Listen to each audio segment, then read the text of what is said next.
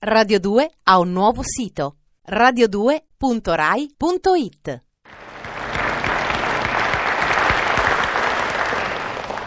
Ed eccomi ad interpretare. Siamo alla puntata di Storie di vita vissuta.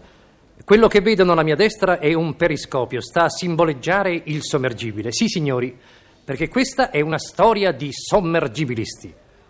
Ringrazio tutti coloro che hanno contribuito alla realizzazione di questa storia, cioè i dirigenti dell'acquedotto del Peschiera per la fornitura d'acqua, il monopolio tabacchi per il sale e il navigatore solitario Sir Francis Chichester per la consulenza marinara. Musica per favore.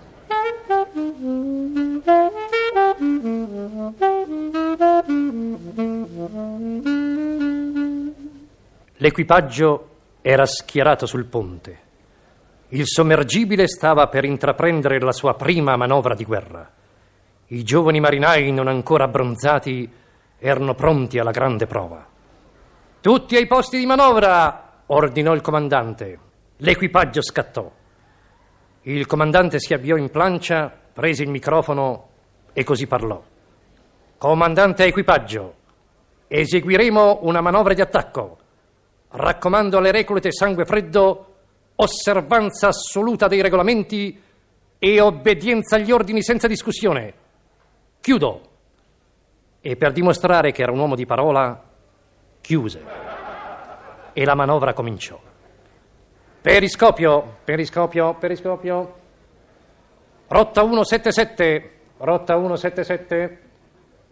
Motore avanti tutta, motore avanti tutta. Alla via così, alla via così. Camera di lancio pronti, camera di lancio pronti. Marinai Smith e Benson, pronti ai tubi di lancio? Marinai Smith e Benson, pronti ai tubi di lancio, signore. Bene. Al comando fuori uno, fuori due, fuori senza esitare, chiaro? Chiaro, signore. Perfetto. Immersione rapida. Quota periscopio. Bene così. Attenzione camera di lancio. Marinai Smith e Benson pronti? Pronti, signore. Attenzione. Fuori uno.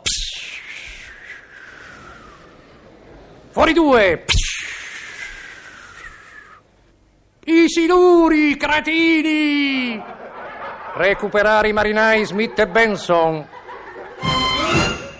Radio 2 ha un nuovo sito radio2.rai.it.